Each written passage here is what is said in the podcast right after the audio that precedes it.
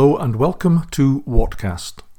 My name is Roger Watson, and these podcasts are dedicated to readings of various articles that I've had published in newspapers and magazines. They reflect my views on politics, the pandemic, and current affairs. Thank you very much for listening.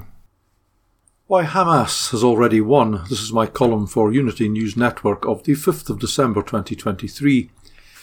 Talk of defeating Hamas, destroying it even, continues. Anyone calling for a ceasefire for whatever reason in Gaza is liable to be labelled anti Semitic.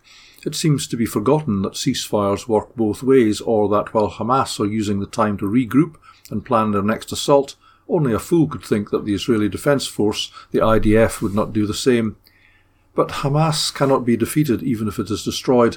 Whatever the origin of the events on 7th October, and the theories run from a false flag incident through complacency to incompetence and technical failure, the aftermath has been a gift to the Hamas. They are getting everything they want out of this. As Napoleon said, why stop your enemy when he's making a mistake? Who would have predicted the widespread support for an organisation that participated in the slaughter, it seems they were not the only organisation involved, of well over a thousand people and taking hundreds hostage? They have not denied their part and have been proactive in circulating videos of their handiwork. It could be said that they have played a blinder. They knew, as there's always been promised, that the Israeli reaction would be swift and brutal, and, unlike the action of the actual day of the events, prolonged. The prevailing attitude amongst those who are expressing support for Israel in the UK seems to be that horror at the events of 7th of October cannot coexist alongside pity for the people of Gaza. Pity, that is, that asks for the bombing to stop and for some other course of action to be pursued. Nobody expects the Israelis to do nothing, but if you're chasing rats out of sewers, you don't destroy the houses above the ground. You send terriers down the sewers after them. The IDF are somewhat hampered by the existence of the hostages, some of whom are reportedly in the tunnels below Gaza, and some of whom it transpires are being held by groups not under the control of Hamas. Undeniably, in retrieving their hostages, they have a problematic situation, but despite the release of a few hostages in return for prisoners, it's hard to see what incentive Hamas or any other group has to release more if Gaza is going to be razed to the ground. Hamas cares not about the lives of the hostages or the people of Gaza any more than it cares about the lives of the people of Israel.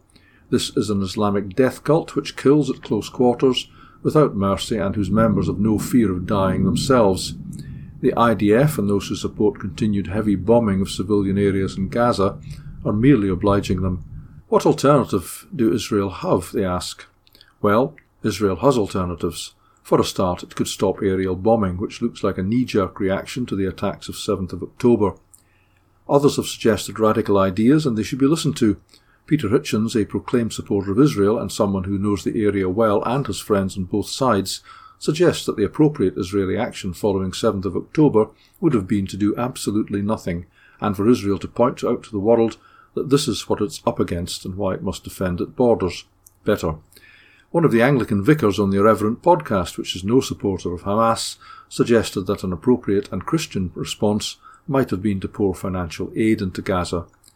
Other than the barbarians who immediately celebrated the slaughter of 7th of October, it's hard to imagine the widespread protests in favour of Palestine that we're seeing now if either of the above actions had been taken.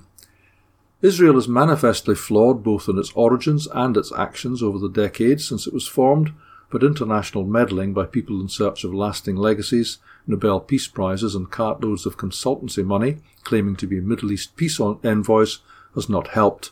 Despite its flaws, it remains the only democracy in the region. It has an allegedly corrupt and mendacious Prime Minister, but he is, was voted in. He can be voted out. But democracy seems not to guard against outright slaughter of innocent civilians, many of whom may be used as human shields by Hamas. The real question for Israel is not how many terrorists can we destroy, but how many terrorists are we creating? This podcast was produced in association with youthpublicationslimited.com.